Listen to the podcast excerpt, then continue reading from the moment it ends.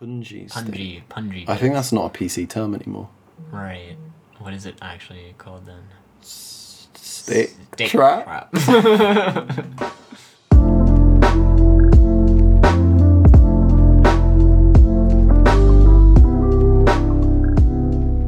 activated my trap I was gonna say that. I got you. Seto Kaiba. no, the Shadow Realm.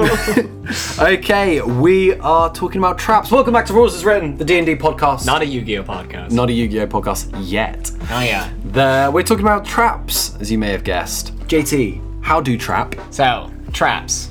Be careful. Be careful. Yeah. Whenever you walk through any door, tell your DM that you check for traps. He'll love it. Yeah, you'll know the kind of game that you're playing. And for DMs, you should also be careful. Because traps, I think, can be a great boon to an adventure.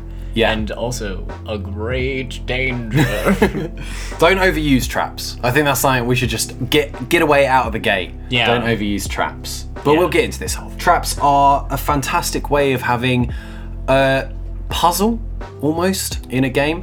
One that isn't my first is in pod, but not in bod. Like, no, no riddles or something. It's a very kind of kinesthetic puzzle right. that you play out in your heads. And they can range as well. Like some can be more complex in that seeing and trying to disarm a trap might be a whole thing. Hmm. Whereas others might just be like, oh, just step over pit the wire. with leaves on it. Don't step in the pit. Yeah, so there's complex trap, there's simple traps. They also make the distinction between magical traps and non-magical traps, but I don't think that makes much of a difference other than taking into account how these traps can be interacted with. and how they can be detected, probably. Yeah, that's true actually. That is true. Traps kind of come in four stages. The Alright, first hit me. is the overarching level and threat of a trap. So, how difficult is this trap? Like, should your players be anywhere near this thing or not? Then the actual trap comes down to a trigger, what sets the trap off, the effect, what the trap does, and the countermeasure, how the trap can be detected or defeated using ability checks or magic or whatever other things you've got at your disposal. Okay, so let's talk about the levels a bit. How do you gauge what kind of trap to use when? How dangerous of a trap to use when? Now, the DMG basically gives you some stuff corresponding to players' levels, the average players' levels, um, and how much damage it will do, but it's also kind of up to you, really. It depends how dangerous you want this trap to be. Do you want it to just be a setback? Do you want it to just annoy them? Or do you want it to be lethal? Do you want it to be a real pain in the face if this thing hits you? A tragedy in the making. And it's not necessarily a good idea to think of these as like, oh, this is the easy one, the medium one, the difficult one. They kind of have different roles. The setbacks, for example, can be used to slow down characters, players, while the dungeon's denizens kind of gather around and react to the alarm. So it's not necessarily about dealing straight damage, it can be how these traps interact with the dungeon as a whole and Right, how the like- dungeon as a whole interacts with the trap. It's just working against the party in its goals. Yes. So the goals can be kind of nebulous, kind of obtuse. Don't think of it as just do damage player now. Yeah, how much damage it do. it could be like the oh the screaming book in Harry Potter. Yeah, exactly. That is a good trap. Yeah, that is a me. really good trap. Ah! Close it! That's a good trap because that just instantly alerts everyone in the dungeon. yeah, it does no damage, but Yeah. it's still like pretty bad. So the levels, they're kind of separated into four bands of five levels each, or one to four, five to 10, 11 to 16, 17 to 20. So four to five levels each. Yeah, the save DC and the attack bonuses are what change in this. Yeah, so the save DC. Now, every trap will have a save DC. This is what you're rolling against to see if all your checks succeed, no matter if they're magical or skill checks. Hmm, and on the other side, if it's like a attacking trap, Mm-hmm. then the trap itself gets the attack bonus. Yeah. That could range anything from plus three to plus twelve. This is something you should kind of choose as you're designing the trap. Hmm. One of the first things to do with your trap is work out the general idea. What do you want this trap to do? Do you want it to alarm people with the screaming book? Do you want it to maybe poison them, make them weaker for a future fight? Do you want it to just do straight damage? Or a really good way to think about it is how can this trap be an event for the party? Yeah. How can it be a fun thing for the party? It shouldn't just be you against the players. It Yeah. should be how can this trap enhance my dungeon? Yeah, it adds a flavor, it adds like a kind of in my mind actually traps are always a scary thing. Mm. Like there's always the it adds the element of fear because then a player doesn't know whether or not there are traps necessarily. So when you introduce them, it's like now this is a thing. Yeah, and again, this is saying don't use traps too much because otherwise players just get overly cautious and it grinds the game to the halt as they start checking everything. Yeah, and you can also telegraph, I think, traps in a way when you Yeah. describe a location or something that might help. It makes it feel more fair. Yeah, th- this is something that's very difficult to do because players can't help but metagame Yeah. about this. Uh, it's also why you should definitely take down your character's passive wisdom check because this is really what it's for.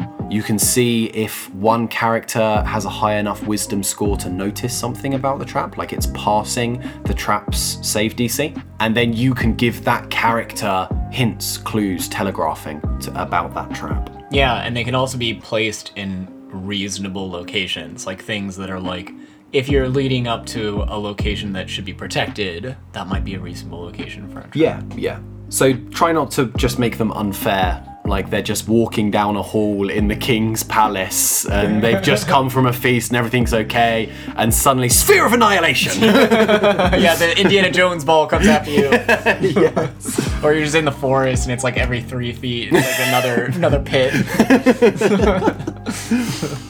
so, first things first about traps, let's dive in. Triggering a trap. You've got to think of the trigger. Now, this could be anything from pulling a wire, turning a doorknob, using the wrong key, touching something, licking something, smelling something, saying something rude to a wall that's sentient. really, anything. Yeah, being uh, a little bit too hasty on the riddle answers. Yeah, exactly, exactly. And this is where magical traps and physical traps can be a bit different. You could have almost no physical signs that a magical trap would be there, but maybe there's like a, a type of alarm spell on the area. If anyone steps into the area, an alarm will go off. But this is something, again, you should give hints to and clues and telegraph. Right, in this sense, it sounds like the difference between mechanical and magical is quite big in terms of how is the trap triggered because whereas mechanical one it's something that you can understand Yeah. physically it's like something that you might be able to see or feel a magical one can be kind of anything Yeah. i yeah. guess What's also cool with magic traps is you can add elements that may not seem obvious at first. For example, if you've got a magical trap, you could have a password to turn it off, and you could give clues to that password earlier in the dungeon. Right, and this would be reasonable for like if you are in some kind of hideout or fortress or whatever, and like there are people who live here that probably need to pass through this area. Quite Yeah, often. yeah, exactly. So like they need to know this. So, how your trap is triggered is a very important kind of aspect of the trap. It's as important as what the trap itself does, because this is how your players are going to interact with the trap at first. And that's the fun part. I Yeah. think. Yeah, like no one likes just a trap going off and they don't understand what's going on and they just take a load of damage and it's just a bit boring. It feels a bit cheap as well. Next, we're going to talk about detecting the trap and how you can disable it. So we talked about the spell save DC. What did you find out about that? So you can detect a trap in multiple different ways. Mm.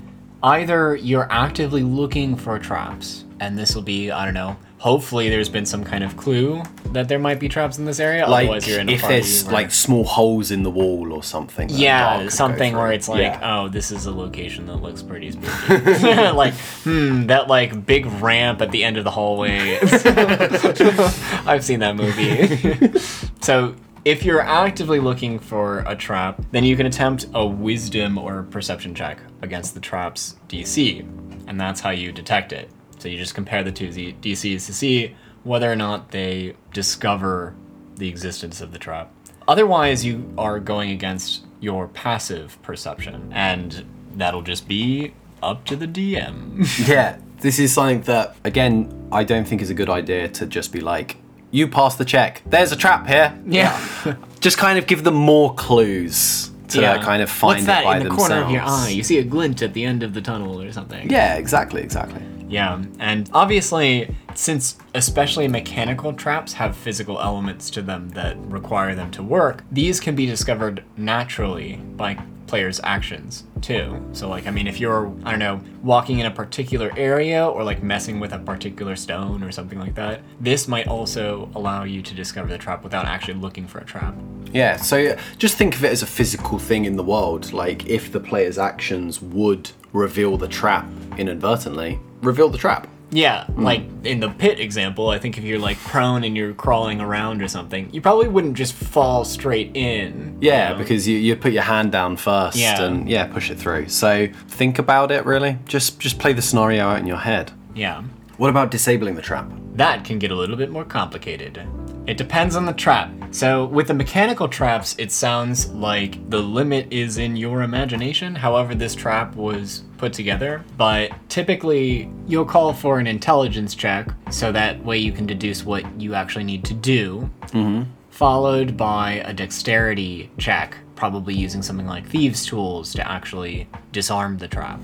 Yeah, it doesn't mention it, but I really th- encourage my players to describe exactly what they're doing. I try to give the trap in as much detail as possible, what they can see, like any ropes they can see, levers, pulleys, and encourage them to talk about what they're going to do. If they're going to cut a certain lever or pull a rope or something, I Would that be a to. pass-fail scenario, or would that be an advantage versus disadvantage, or or bonuses? On if possible, I like it to just do what it would do.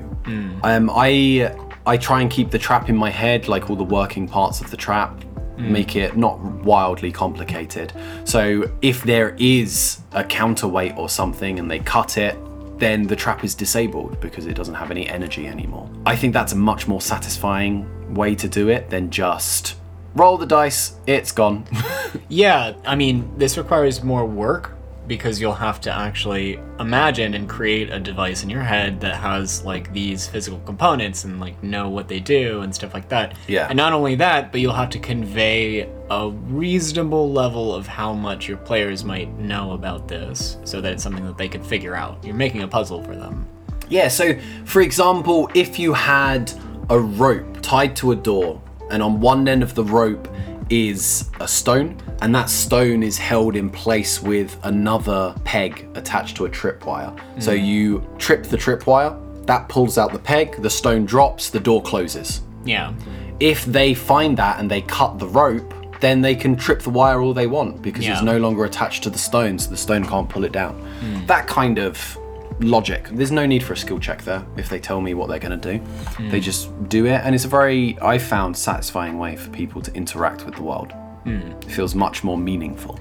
Then I guess you can divvy out these explanations based on their intelligence checks when they're trying to discover how to yeah. interact with it. And also, just kind of any questions they ask. If they ask clever questions or something, then you can lead on. Also, listen to what your players are talking about. If they're completely wrong, sometimes it's a good idea to give them a hint, nudge them on the right path. Sometimes it's hilarious to watch them fail. So, really, just uh, weigh it up.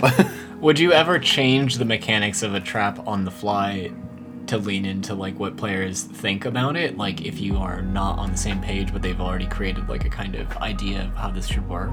I don't think I've ever actually done that. And that might be my fault as a DM. It sounds like it could be difficult. I can, I can see it being beneficial, but also I think that kind of just defeats the point, really. Like if they're if they're on the wrong path, then they're on the wrong path. They they they failed at the mental exercise. Hmm, do better. Put, yeah, that you've put forth.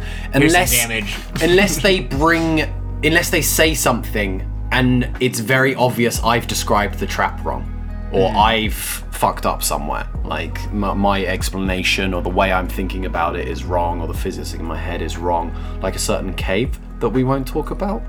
Pulley system. Let no one ever talk about this. let the let the physics courses speak for themselves. But I think that also there could be some value in having like encouraging maybe players finding their own solutions to things because it might be like a lot of things to a DM, it might be pretty obvious how this thing works to you. Yeah. But when your players start to interact with it, there's a lot of room to interact with things in a different way that you might not have expected, just like with anything in the game. Yeah. And it might it might be a boon to have like more creative solutions to certain problems as well. Yeah, keep keep it open. Also, draw diagrams of what you can see. Hmm. It doesn't have to be amazing. It doesn't have to be a perfect representation. Just a simple diagram of what they can see and its proportions into relations to other things. Yeah, that'll help you be on the same page if it's Yeah, requiring some because there's there's been many many times where I'm describing a room and someone will have it not wildly different, but a little bit different in their head. And suddenly that nullifies like an area of effect of the trap that I was thinking of. Hmm. So making sure you've got that communication, not just the room shape and size, but also exactly what they can see. Hmm. So what happens if you trigger the trap? you get the effect. So the effect can be, I mean, anything really. A blade swings in front of you, poison arrows fire towards you, blasts Classics, of fire, classics. Deep pits. yeah, I mean, the world is your oyster. Hmm. Yeah, the sky's the limit. If they do any damage, again, they go to the attack bonus. They get the attack bonus. But I I try to create my traps that even when they are triggered, it's not just trigger effect, you take damage. Hmm. I like to have a good amount of reactionary time so they can interact with the trap even after they've triggered it. So that could take the form of having a poison. So even if someone is hit instantly, it's not necessarily a lot of direct damage. There's a poison that they now have to deal with and cure. Or it can be a blade is like swinging towards them and they have a reaction to take a dexterity check to get out of the way. It's very rare that I'll do it as just uh, you set it off, now you take the damage. You have a second option of what do you do once it's triggered. Yeah, I try and do that. There are exceptions to that. For example, if there's a chest and it's they're reasonably obviously trapped, hmm. how they interact with that chest is kind of the trap. That's like the whole trap there. So you have an object basically in a vacuum that they have to work out what they're going to do with. And if they open the trap wrong, it's failed and you take the damage. You've reached the fail state. It of the trap. explodes. Yeah, exactly. It's a mimic. Here's a face full of damage. So we've been talking about simple traps pretty much. These take one turn to play out. It just does its thing and then it's done. Yeah, but there's also complex traps. Complex traps are traps that last over multiple turns. And these these can be really really interactive things. Uh, the obvious one is a room filling with water. That's not going to take one turn, six seconds to do, but it's going to take a few. And they've got to figure out how to disarm that trap before it's too late. Yeah, so when a complex trap activates, it rolls initiative. And then you go into combat. Well, a lot of them have initiative already. It seems to be initiative 10 if it's like a slow thing that takes a while to speed, like wind up. okay, proverbially initiative. rolls initiative unless it just says a number.